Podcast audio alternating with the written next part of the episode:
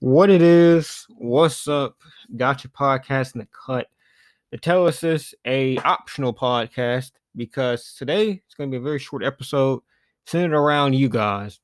Uh, my anchor.fm is Black Bill Burr. If you know how to spell Burr, it's B U R R. Um, and on that, you can send voice messages.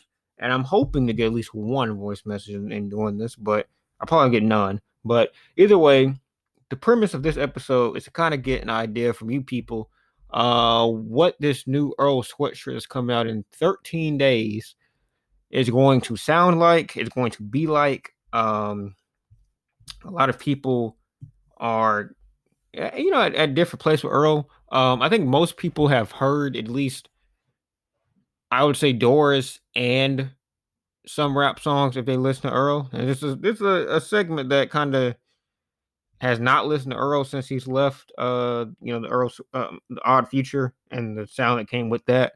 Um, so that's possible, but I think if you're aware of some rap songs, you know just how different this individual is at this point, uh, artistically, and I've listened to Feet of Clay, the normal and deluxe. Uh, I kind of skimmed through the, the new songs, the new two songs on the deluxe.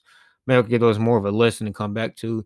But with those two projects, the way that it went from 2018 to 2019 was kind of more indulgent in the whole unstructured, uh, mumbling aspect of what he was trying to accomplish with some of those songs and I wasn't a huge, you know, biggest fan of that.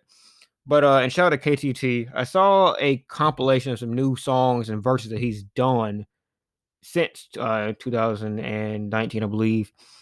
And you know, you go to some of these songs, a lot of them are features. You know, I mean, that's I think huge because what I think weighs down those previous two projects. Well, Feet of Clay had uh, relatively a lot of features. I mean, three of the seven songs on that, I believe, were features. But what what kind of I guess could have helped some rap songs a little bit more is having a couple of more collaborations.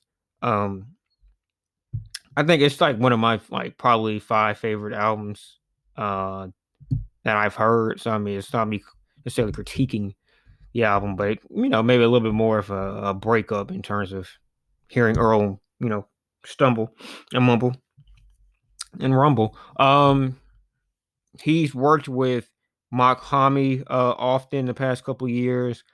Uh, worked with a couple of a uh, Griselda cats. Uh, there's a Boldy, I think Boldy James song he's worked with. Uh, did a a kind of gangsta s song for Drakeo the Ruler when he was doing like this, you know, compilation of remixes before he got released, and and some other stuff, a lot of Alchemist stuff.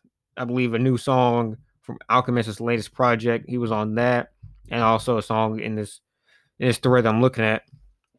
And the the the, the best thing, the, the unifying theme I get out of all this is that it is still a little bit of that, you know, off kilter mumble style that is akin to slums music.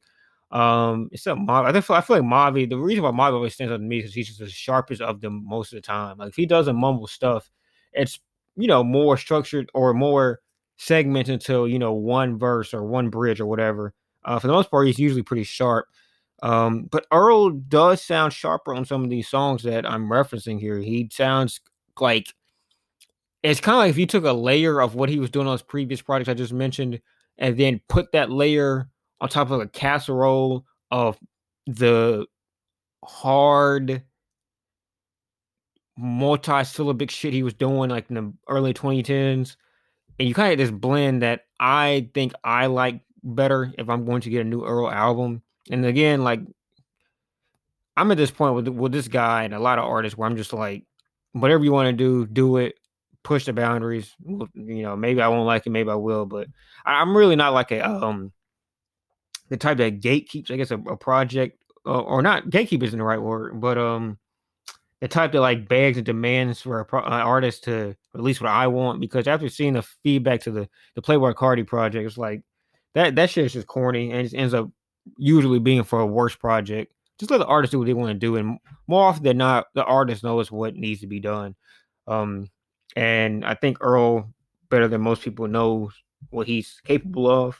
And while I still I'm not the biggest fan of Feet of Clay, it does have a couple songs that I think that taking the risk made for a very interesting listen. I can listen to East and it's actually a likable song. I mean, it's you know one of those shits like you just don't know what you listen to after you finish listening to it. But I mean, I like it.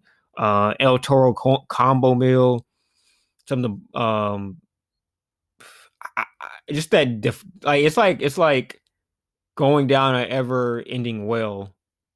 I'm just like thinking to myself on this verse, like there's not many people who would pull that off, right? And Tish Tish Cookies, another one. It's it, it, just sometimes it works, sometimes it sticks, sometimes it doesn't. You know, there's other songs off of that EP that I just have never come back to, and it's because sometimes it doesn't work.